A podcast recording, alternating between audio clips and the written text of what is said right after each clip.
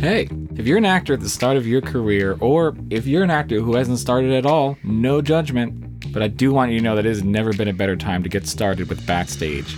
Just go to backstage.com slash subscribe and enter the code word envelope at checkout for a 30-day free trial. That's 30 whole days you can browse through thousands of casting notices from thousands of filmmakers, producers, casting directors, all looking for talent just like you. Make a profile, upload a headshot, find out what kind of projects you want to be a part of. Backstage is where you book that very first role. It's also where you book that second role, and then that third role, and then you keep booking roles all the way up until you win that Oscar. And then you can come join me here on In the Envelope. We love a full circle moment here at Backstage. But first, you gotta subscribe, and again, that's 30 days free if you use the code word envelope at checkout. E N V E L O P E envelope, 30 days free. Get those roles. And I'll see you back here when I interview you when you win an Oscar. Cannot wait.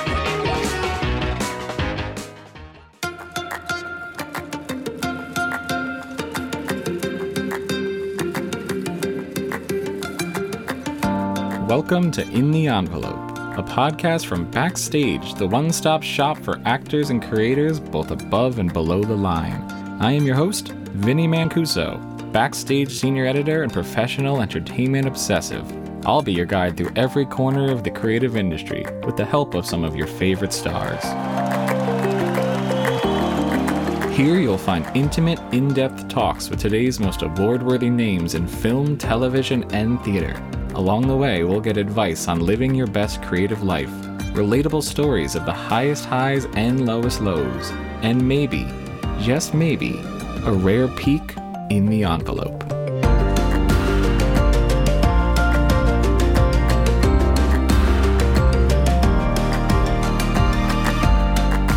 How does their brain work in order for them to get to the performance you're trying to get to? For example, something that Brie would say a lot, which I loved, was like, because like sometimes we're just like, and then a moon is falling out of the sky, and then these people are floating or whatever. She's like, okay, what are the stakes? Are they really high right now? You know, and I'm like, oh right. Eventually, instead of her having to ask me, I would just say, oh, then the stakes are here. Welcome, everyone, to another new episode of In the Envelope, the Actors Podcast. I am your host, Backstage Senior Editor, Vinnie Mancuso, and joining us today is the great, the marvelous, if you will, writer director Nia DaCosta. You've probably seen Nia's name in the news recently. Uh, that's no surprise. She is the director and co writer of The Marvels, the 33rd film in the Marvel Cinematic Universe. Uh, not to mention the first on screen team up of Brie Larson as Carol Danvers, Teyonah Parris's Monica Rambeau, and Iman Vellani's Kamala Khan. Now, there's also been all sorts of talk about the MCU lately, uh, but that's less interesting than the fact that Nia is one of the most exciting young names in filmmaking today. She, of course, broke out with the 2018 indie drama Little Woods, starring Tessa Thompson, and she followed that up with the sequel slash reimagining slash reboot. Doesn't matter, it was great. Candyman in 2021. And when she was tapped to helm the Marvels, uh, that made Nia the first black woman and the youngest person, period, to direct a Marvel movie. Nia is so great here talking about the realities, both the highs and lows, of not only making a movie at this size uh, and getting great, intimate performances out of her actors on a massive, often blue screen set, uh, but also, at the end of the day, making sure she added her own personal touches to the MCU. Harder than it sounds, but she did it. And finally, she also touched on her next film, Hedda, which reunites her with Tessa Thompson and is in many ways her blank check film, uh, which she is prepping for as we speak.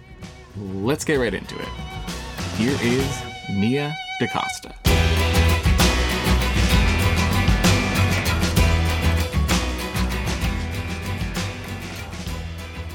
Nia, how's it going? How are you doing? It is a pleasure to meet you.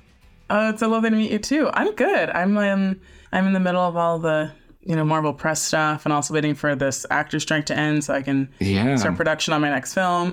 so um, I'm good though.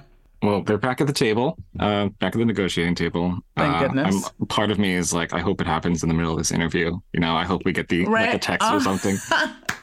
That'd be amazing. I can't wait. I can't Yeah. wait for this strike to be over. Yeah, Uh, but of course, with as good a deal as possible. for sure. Yeah. anything we can get the actors. But um, yeah, I can imagine that uh, handling the press for a Marvel movie basically alone, Alone. uh, has been uh, Yeah. quite the task. I can imagine. Um, so we will make this as painless as possible. Oh no, it's totally. And actually, it's actually I don't mind press at all. It's just it's so funny because of the way that the schedule for the movie's release kept shifting down and down and down. Eventually, it was like overlapping with my next film. So I didn't even think I'd be able to do a lot of press or even go to the premiere because I'd be shooting. Um, so it's actually kind of funny to not only have all this time to actually do it. I'm the only one who physically Little- can do it. So Little did you know.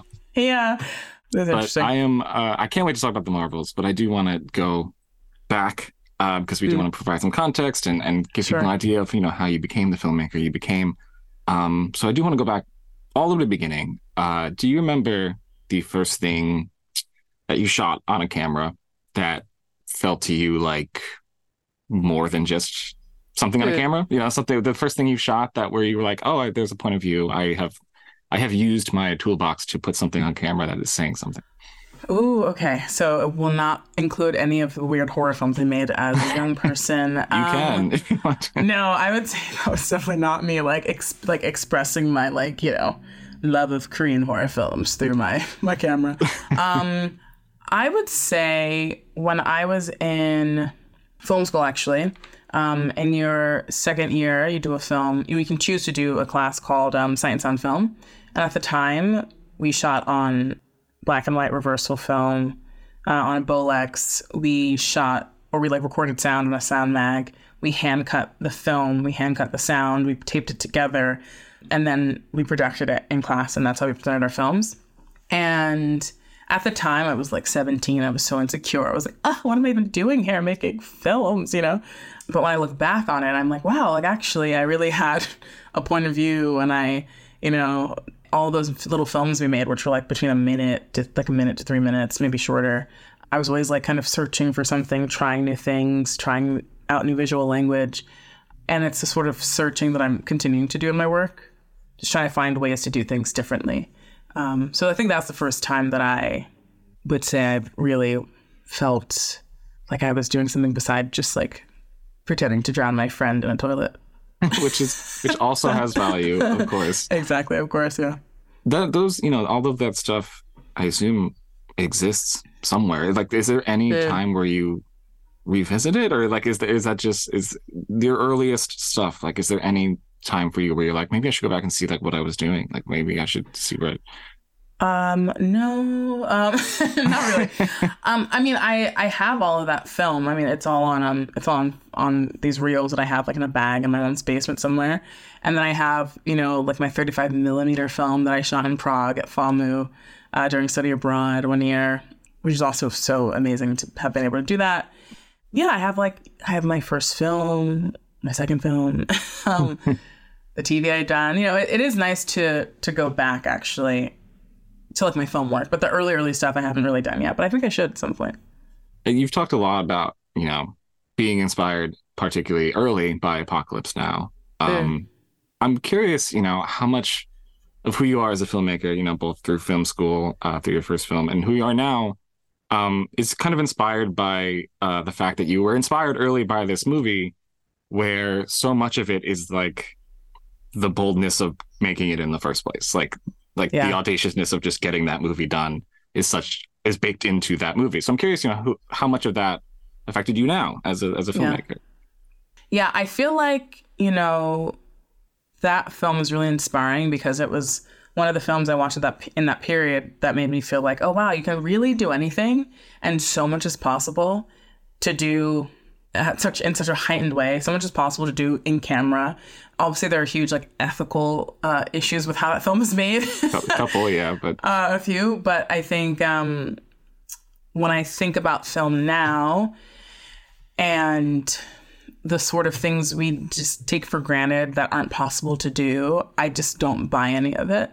And so, um, and I'm always searching for a way to push through that feeling of like, oh, that's too difficult, or ah, that's gonna be that. We can just do it with VFX, for example. Like that's one thing that I'm like, even in a VFX heavy film, I'm just like, we have to make a movie. We cannot just be pushing this off to like hundreds of VFX artists to figure it out later. You know, like we have to be here in this space and have things have to feel real, et cetera, et cetera. So I think watching that film made me feel like, no, all the things I want to put onto films, it's possible to do. We just have to get our shit together and do it. And then some things just aren't possible, like um, someone flying through space or diving into uh, volcano or whatever. And then that's when you have great VFX. And uh, obviously doing Marvel, like huge VFX movie. Um, I was lucky to have the most amazing VFX supervisor, Tara DeMarco, who, like me, just really loves like invisible effects, loves things, loves things to feel grounded. Mm-hmm. So, um, so yeah. I love that you can, you know, there's a lesson to be taken from that movie that is not, you know, two years go insane. Like, the, but right. like, but it is like the right lesson to take. That like, don't accept you can't do it. Just yeah. don't. Just don't. Just don't. You yeah. know, blow up a jungle to do it. Exactly. Um, um, I also I've I've seen you say that uh, when you were sort of finding out who you were as a writer. Um, you, a lot of what that meant for you young was um, fan fiction uh, doing a lot of uh, fan fiction. Uh, yeah. and I'm curious, you know, of course that was a long time ago, but how much of that baked into you the idea of like playing in something like a Marvel sandbox? You know, like sort of yeah using other people's characters in a way that felt personal to you. It's actually so funny because like Harry Potter was a huge like world of fan fiction. It was amazing. It's just a huge world and community online of people who loved it and who you know, knew it better than J.K. Rowling did. You know, there was this one website mm-hmm. I can't mm-hmm. remember, but like that she admitted to referencing to see if yeah. something had happened in her book. So that, that was amazing. Yeah, and it's so amazing because that's what fandom gives in its most positive. You know, it's a resource, it's a community, and I and I love that. And so it's a mix of like, on the one hand, like learning about characterization, like like even learning what a Mary Sue is and trying to trying to unpack that like away from the misogyny of the Mary Sue title, but actually like why why does this female character who's amazing and really powerful become Mary Sue, and why does this female character who's amazing and really powerful not become a Mary Sue? You know, and like learning about how to stay consistent to a world, but also push the boundaries is something that I think the best fan fiction does, which is really fun.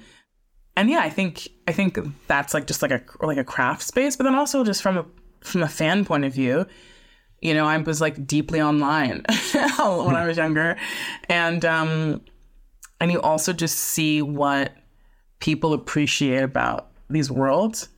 And that's what like drew me to fandom in the first place and comic books. And like Sailor Moon fandom was huge for me when I was younger. So I, I wrote like Sailor Moon fan fiction when I was like Love really young, Love and um, I know it's so funny.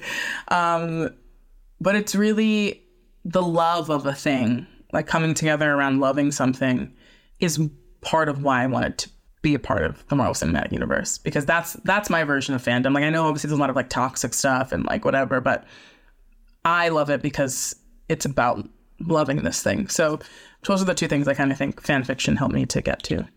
Yeah, I think that's a really good point. Is like, you know, whenever people do talk about how much loud toxicness is in the fandom community, it, it, yeah. you can point to fan fiction as like the purest form of like because just from like an output standpoint they, yeah. people are writing thousands and thousands of words and like you said yeah it's because they love it mm-hmm. I, speaking of writing you know i've seen you say that's something you were taught in film school you know was the the old adage you know write what you know yeah. and for a while you sort of took that literally but a big uh, turning point for you was that you you learned to sort of write what you knew emotionally yeah um, i'm curious you know, what does that mean for you? Like, what does that mean in practice? The difference between, because I know that is something that is sort of baked into a lot of writing, teaching, you know, formal yeah. writing, teaching, write what you know, but it, it is both a strength and a bit limiting at the same time. So I'm curious what it means for you to sort of write something that you know emotionally, if not literally.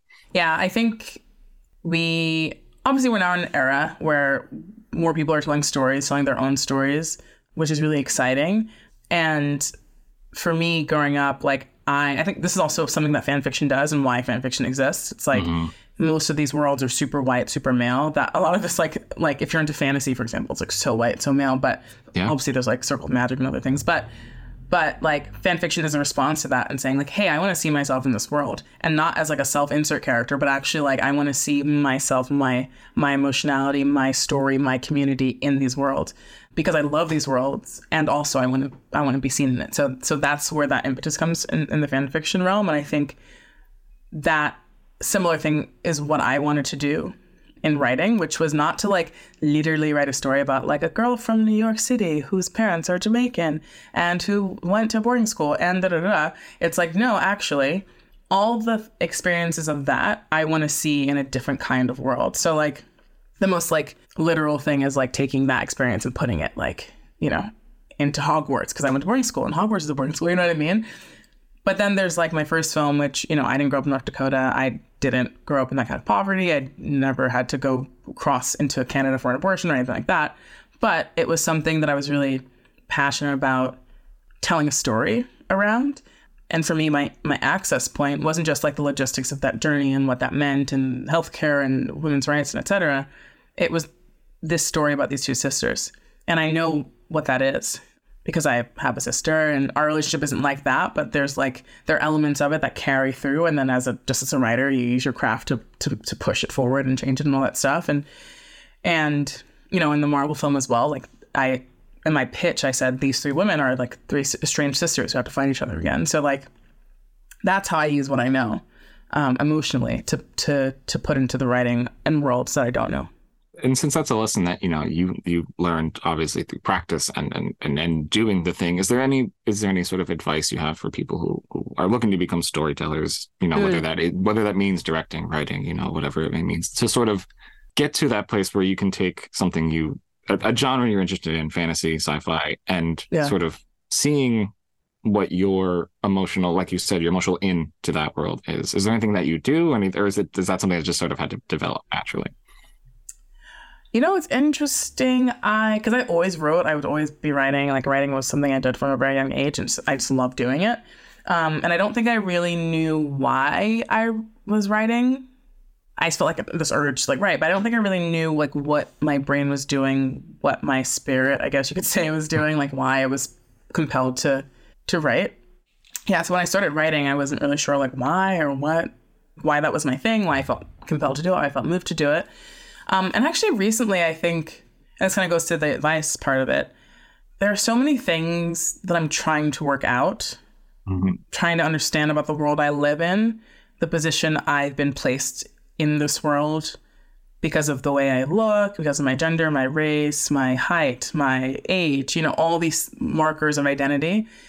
And I'm fascinated by how these markers of identity even came into being, like being Jamaican American, for example. Like, two identities that, that, that did not exist 400 years ago, you know? So it just, that sort of thing, like, has recently been really fascinating to me. So I'm really interested in, like, colonialism and trade and how capitalism, like, has basically shaped what the world looks like now. You know, this is just an example. But I'm like, oh, this is a huge topic that I'm, like, deeply interested in. And there's so many ways to talk about it. There's so many ways to explore it. And there's so many characters inside of that. And that's, I think, how you, how you find your font. Like this is how you find your. It's like what are you working through? Like what are you thinking about? What what moves you? What disturbs you? Usually, what disturbs you is a really good place to start. Um, yeah, I think that's a really really useful to kind of look at it that way. And it's it, would you say it sort of helps to to then you know chase those things that you're those questions that you're curious about those things that you're sort of and then doing that in a in a world you know well you know because you said you were doing it you know with with fantasy and stuff like yeah, that. Yeah. and of course your first film was was very grounded but then you know moved on moved on to horror and now you're moving on to the superhero. Does it help to sort of surround yourself with um i guess genre trappings and and tropes that you know sort of just from immersing yourself in it? I think sometimes. I think um i think it can i think genre is super helpful usually because like certain things like the audience is prepared for certain things to happen in specific genres. And so then subverting a couple of things inside of that genre you know you have a map for that. But i think it, it goes to anything you know like the quietest films um, to the biggest films to the most like genre heavy like thrillers or historical epics you know. I think it always has to come back to what you're grappling with what you're trying to figure out and how that relates to whoever your characters are. Love that. So I have seen you say that you know when you start a film, uh, your DP, who in this case with the Marvels is uh, Sean Bobbitt, uh, Twelve Years a Slave, uh, Widows, some great films, and your production designer, who is Cara from Candyman, I believe. Yeah. Same. Uh, you've said that you they sort of get a, a extensive deck uh, yeah. images. And I think with Candyman, it was like, you know, shots of Chicago, photography from local Chicago. Um, so I'm curious what it what did it look like? Did you do this for the Marvels and what did that uh mood board sort of feel like to you? Yeah, um, that's so funny. So with the Marvels, it's so interesting because of the way they work where like I don't even think there was there wasn't a script when we like officially started prep. So it was like, okay, I know, like there was an outline, an extensive outline, you know what the story is. Um, and then I just know what I want it to look like.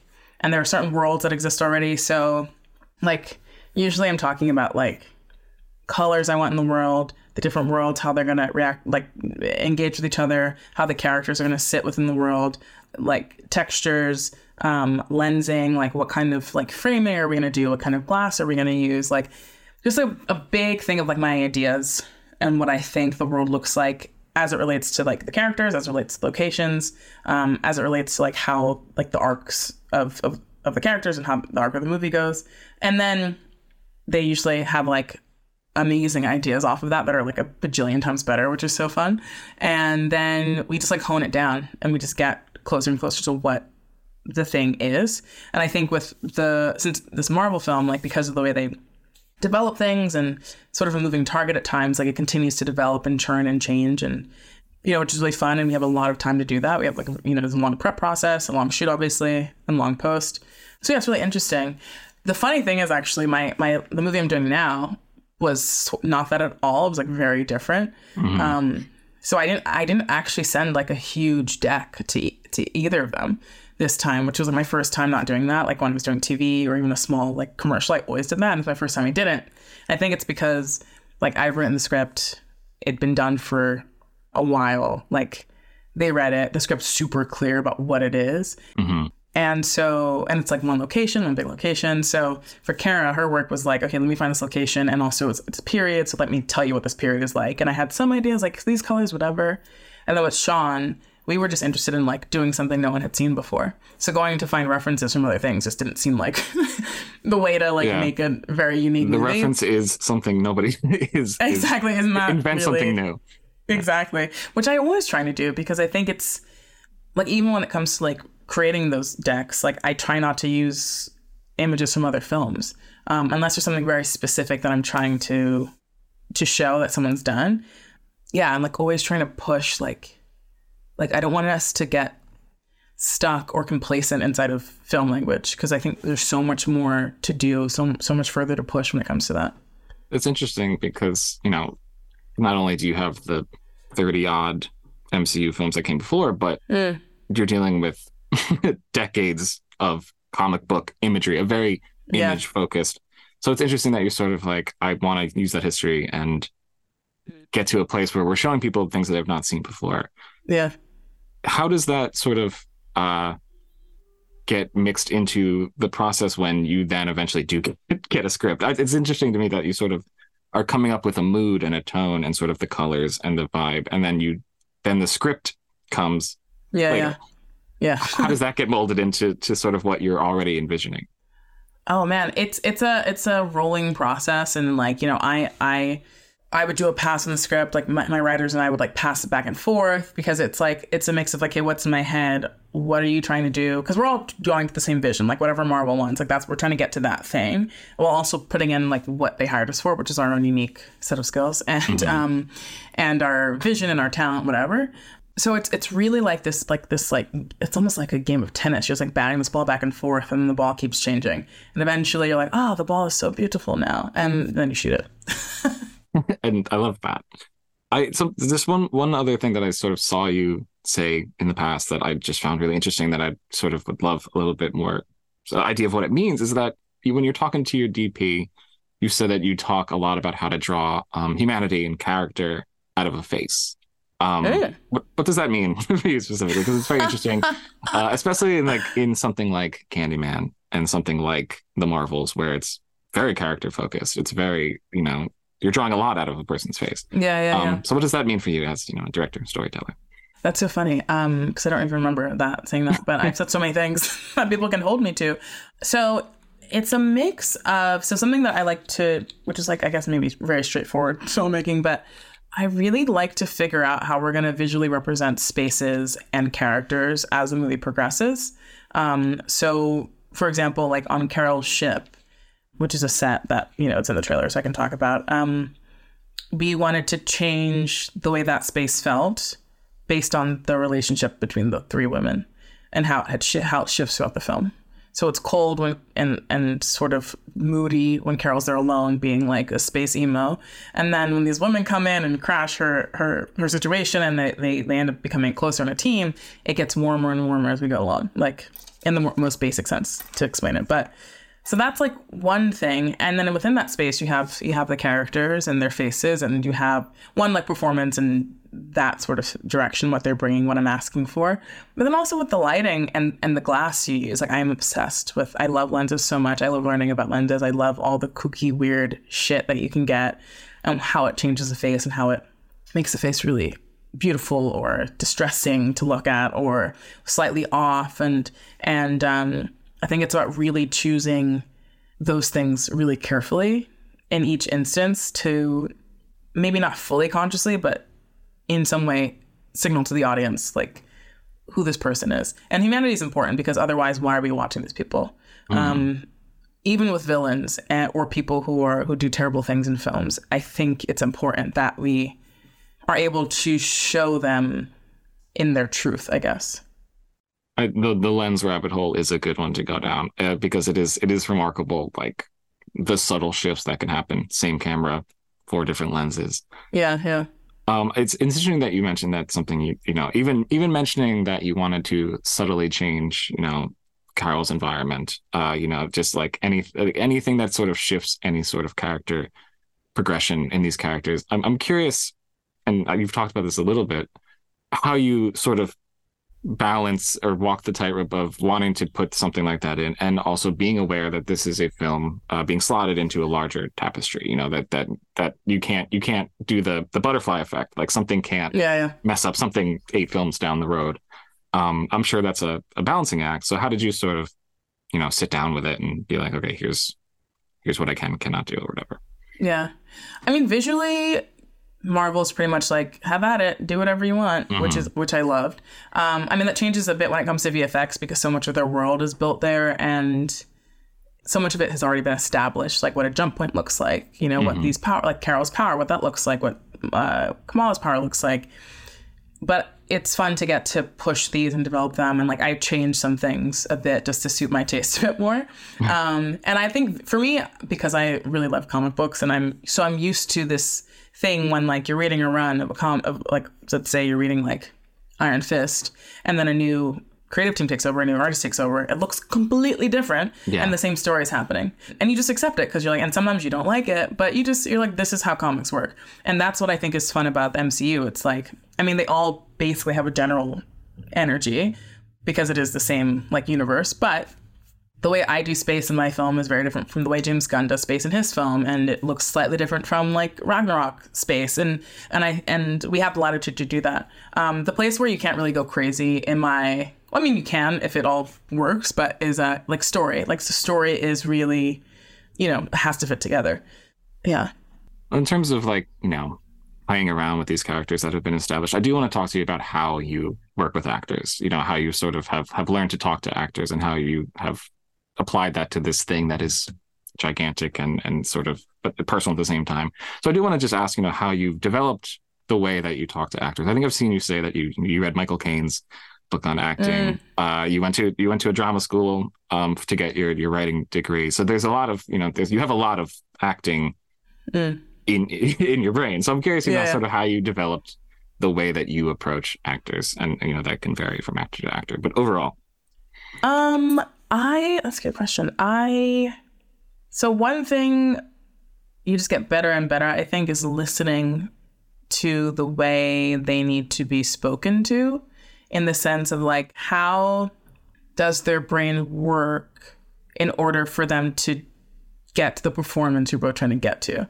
So, for example, something that Brie would say a lot, which I loved, was like, because like sometimes we're just like you're, you're, you're like and then a moon is falling out of the sky and then these people are floating or whatever and she's like okay what are the stakes mm-hmm. are they really high right now? You know, and I'm like, oh right. And so eventually, instead of her having to ask me, I would just say, oh, and the stakes are here. And then with Teyonah, you know, for example, I noticed like her brain is like super into the specifics and the minutia, so it's just like building in that amount of detail. And I think it's just like each actor has a like a slightly different like way. Not some people are so different, but and the ones that I'd like to hire and work with have have a specific way of like understanding the world that they have to play in, and so you figure out how to play with them basically. But honestly, if I'm being honest, like I know a lot of directors say this, but like half of it is casting. Like, mm-hmm. you know, obviously in a Marvel film, like I inherited a ton of actors, but um, like Sam Jackson as Fury, for example, the man has played Fury for ten years. Like. Mm-hmm. He knows what the hell is going on. You know what I mean? He knows what's happening. Um, and so a lot of the direction there or like the conversations are like, how does this fit? How does Fury fit into this specific story, this specific movie? But usually, like, my my preference is actors who are pretty uh, pretty good at um, articulating their needs so that we yeah. can help each other. Absolutely. Um, but for people who aren't, for like I worked with a lot of non actors on Top Boy. It's really just listening initially, and then when you get that glimmer of like, ah, that's what it is, just leaning into that more. Absolutely. I love listening to um, Samuel Jackson talk about. I mean, I think he did an interview recently where it's like he he he knows it so well that he's not going to give you too much uh, experimentation because it's like I'll give you what I know and yeah, exactly. Yeah. Um, I do want to sort of jump off of that. Uh, ask you know about balancing drawing out you know I, you mentioned drawing out humanity in the face and giving actors sort of space to to really just do what they do in that in that scenario balancing that with the massive technical aspects around it. You know, there's there's there's thousands of people on the set. There's you have to keep continuity. Uh, you have to make sure everything's good for the post production process. Mm-hmm. Uh, you really can't mess around with that too much, but you mm-hmm. do want to give actors their space to do what they do. Yeah. Um, so how do you keep that that collaboration when there's also 1000 moving parts happening around the performance? Yeah. Um basically like okay, so when I was doing my first film, Little Woods, like we do pretty standard like call the actors in, bring them to set before they go through hair and makeup, block blocking rehearsal, figure it out, figure out what we're gonna do. Okay, this is cool. Then the DP and I will watch them do it. We'll talk about what the shots are gonna be. I like to tell the actors what we're thinking for the shots, so they're not just like feeling like sacks of meat, like our moat, and then get like you know moved around. And then we all are like, hey, this is what it's gonna be. And then we bring the crew in, sh- show the crew. Then we send the actors off to hair and makeup, and then everyone does what they need to do to get the first shot ready. All of that I do on a Marvel set as well. And then when it comes to the actual like shooting of the scene, then you have like, you know, my camera, maybe there's A camera and B camera. And then you have the effects who is like two people taking pictures so that they can get references for, you know, what they need to do in post. And then after you finish the setup, you have to do clean plates. And then, you know, there's all this stuff to do. And so for me, that time when you're rehearsing with just the actors and and you know and the AD and the DP and the scripty, and you're figuring it out really like taking your time with that because after that it's just going to be crazy. And then also in between just like i like to keep people like i'm very conscious of like eye lines and i'm always checking in with them like like because sometimes someone has to just be standing somewhere inconvenient and it's like is this going to be okay with you? If it's not cool we'll figure something else out. If it is then great. But also i think after a while like Brie in particular it's like she's like i get it. Like this is we're mm-hmm we're all technicians, you know. Like acting is obviously a specific thing, but so is you know writing on being a writer on set. So is directing. So is you know being the gaffer, being another spark, etc. So I think, and this again goes into casting. If you can cast the right people who kind of feel like, oh, I get it. I can articulate what my needs are. Thank you for asking. And also, I understand that I'm a technician inside of this big machine as well. Then usually you're okay. Is it? Is it? I, I again, this is something I just I just read that the first time you directed Brie and Iman was for the the Worlds My of Marvel Lord. on the the dancing cruise ship. Um, yeah, it's a an interactive dining experience. Yeah. I'm curious what that first time was like, and you know how that affected then working with them recently after that. It the your reaction yeah. was, was not uh, uh, glowing, uh, so I am curious about that. Um, so I did the the the cruise thing, and then also um, shot Brie for um, a roller coaster. Great. Roller coaster is really fun. I rode it in, in Disney Paris. I loved it. Amazing. Um, here's what I'll say. The first thing I'll say is like the people who produce this content and like have to make this and whatever are amazing. It's brilliant. I know like Kevin really loves doing it because it's like it's fucking cool, man. Like you make this movie and then like there's a roller coaster and then there's like this crazy giant slide on a cruise or whatever. There's this, you know, like interactive experience here and there. Like that's really cool to connect with like the bigger impact of this thing that you're doing. At the same time, uh, it's sort of like everything I was promised that making a Marvel movie would not be, which was like someone over your shoulder, make sure you do this, da da da da, telling you how to shoot, blah blah blah. And I think for my first two days, because Yeah. they were also my first two days shooting, I was like, whew, this is not what we're going to be doing when we're shooting the actual movie. Um, and I was like, oh my God, what an awful way to meet my actors. Like, this is not, not cool. But then, of course, like, you get into it and you're like, oh, this is like, Brie's done this before. Iman, I don't think has done it before, but it was like an interesting way to get to know them, and also it was like ended up being really cool to see how the crew, my because my like my entire crew was also shooting it, seeing how my crew worked together. Um, it was our first time. It was first time for me shooting in an entirely blue screen space, and so it was like a little bit of a fun, like little start. Incidentally, at the most inconvenient time, like two weeks before we were supposed to shoot, but but it ended up being like really interesting and really um, informative. yeah. Oh, and when you start from there, you know, it can only go. Going go Go up, exactly. Yeah.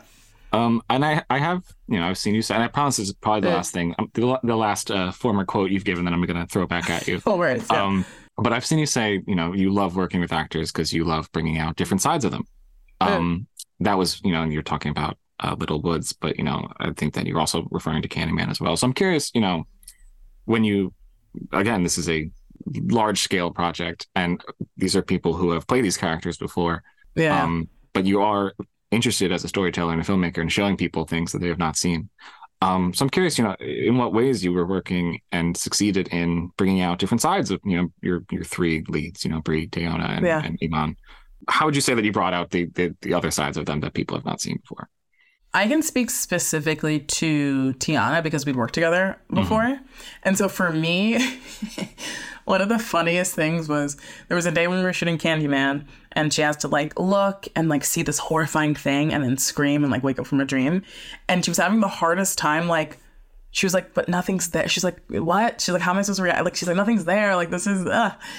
And I was like, I know it. And then we did a couple takes and she's like, I don't feel it. I don't feel it. And of course, for me, I'm looking at it and it looks amazing because she's amazing. And I'm like, I know you don't feel it, but it's okay because I see it. And like, she's like, all right. And then we did it. And then, and then she got WandaVision and she jokingly was like, she got WandaVision. What happened? She got WandaVision and then I got the Marvels. And she was like, oh no, Nia knows I can't act against any something that's not there or something like that. And um, which of course she can, but just like something she wasn't like comfortable with. But we got on set for the Marvels and it's that moment from Candyman times a thousand Yeah. um, entire days, sometimes entire weeks where we're, or an entire week where we're just on a blue screen stage. There's like a platform or there's like one set piece or whatever. And also, it's like a lot of action. She'd never done action before. And to see her become a superhero, like to see her like deftly be able to like look at a orange X on a blue screen and like, you know, start crying or like seeing, you know, her mother or whatever. Like it was it was amazing to see that and to be able to be a part of like that journey. And that's something that that's sort of what I mean. It's like being able to like be there and be a part of someone doing something they never thought they could do as an actor, which I find really exciting. Um, Brie is she done it before. Uh, I think for me with the character, I really wanted to bring something different out of the character. I wanted to move away from. I wanted to move more into her emotional depth. I wanted to now that she has her memories back. Uh, I wanted her to. I wanted to know what it was like to be a woman who thinks they have the entire universe on their shoulders. And then Iman, I just want to hang out with Iman. She's amazing. I love her so much. Uh, and she, you know, her first job was Ms. Marvel. Her second job Yeah. was the Marvel. So it was just amazing to, again, it's just like being on that journey and seeing more of what she can do as opposed to like something different, I guess. I was actually I'm curious about working with Iman because you know you, you've worked with young actors before on Little Woods, uh, but you know, like you mentioned, she she's so. This is her first. These are her first first Yeah. gigs, and she feels so um, comfortable in front of the camera, uh, comfortable with this this sort of world. So I, you know, when it comes to specifically working with actors, um, what is your experience like working with someone like Iman, who who is so I, I don't want to say raw, but she's she this is her this is she's still sort of learning and doing this as she does it. Yeah, yeah. Um, Iman's amazing because she's like the most professional, the most prepared, the most wonderful to be around. The she's like truly a wonderful human and amazing actor. And like the only thing I ever said to her, I was never like, "Here's what you need to know, girl." I was like, "Don't." Pick up any bad habits you pick up, you know that you see. It may be like just don't, you know, but like stay who you are because you are perfect, you know. Um, it was amazing to work with her and to get to know her.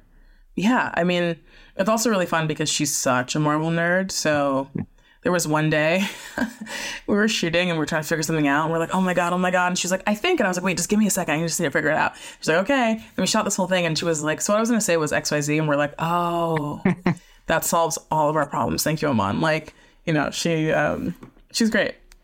I love that. So you, you know you've made you, you've you've talked before and you've said that this this this wasn't this wasn't something like somebody going straight from the indies and then like accidentally doing a big like you you you wanted to do bigger movies you know you wanted Yeah. to to work in in in large genres stuff like this so i'm curious what as we sort of get to the other side of it what what are you taking from the the marvel experience into you know the stuff you do next Mm. like what is what is what is the takeaway from this process that you are most excited to then bring to something different or something smaller or something more whatever Well, I, got, I was I'm definitely a lot more confident in my ability to make a movie, like just the physical as like the physical work, the endurance, the rigor of making a film. You know, it was the longest shoot I'd ever done by a long shot. It was eighty something days, um, and then you add a reshoots to that. It's you know however however long that would be, and it's like you know my longest shoot before that was thirty five days. No, not even thirty two days was my longest shoot before that. So that's one and then being able to work with such at such a large scale like the equipment the crew everything just gets bigger bigger bigger. And being able to like stepping onto that set and and being having an amazing crew who are just truly the best. And being in command of all that i was like oh i can do this. Okay cool. Like that that's informative i think that's the biggest thing. It's like realizing i can do it and also realizing how hard it is. Um, but also like that's the way films are supposed to be hard. Like they're supposed to be hard because the work itself of trying to make the best thing is is rigorous. That's the thing I'm going to take away the most. Like the confidence that I could actually kind of do anything now. hmm that apocalypse now idea but much in a much more controlled environment Much more controlled, less drama. I'm very anti-drama on set. uh, I won't be cursing out any actors. Um, no one will be having a heart attack. Uh, you know, in the middle of the jungle, sort of yeah. Exactly. No cocaine on my sets. um, um, but yeah, that is what's I think the most exciting about doing any film. Just so you're like, oh man, I could I can do that. Great, cool. So as we sort of uh, wrap up here, I do want to ask just one more general question for you. Um, you know, if somebody was to watch a Nia DaCosta movie and be inspired in the way that you were inspired by Apocalypse Now, um, what would you want or hope the takeaway would be for them? Ooh. Um I feel like this will be most true on my next film. But the thing that inspired me about about Apocalypse Now was that this filmmaker and this team set out to do something and it was like so true to what they wanted to do, especially what Coppola wanted to do.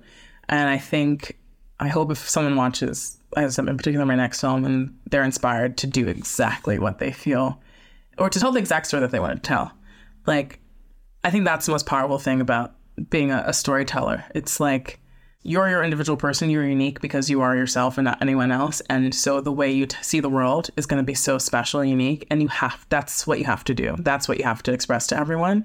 Uh, you can't try to be like anyone else. So i hope that um, they feel that when they watch my work and they feel inspired to go do that themselves. Amazing. yeah. Nia, again, thank you so much for Oh, being thanks, here. Uh, I, I I hope that we get this deal done and you can take a rest for a little bit and, and get started Yeah. on this next movie, which it sounds Yeah. incredible. We're I'm so excited to see, you know, the Marvels and everything that comes after. Thank you so much. But this was a pleasure. Thank you so much. Thank you.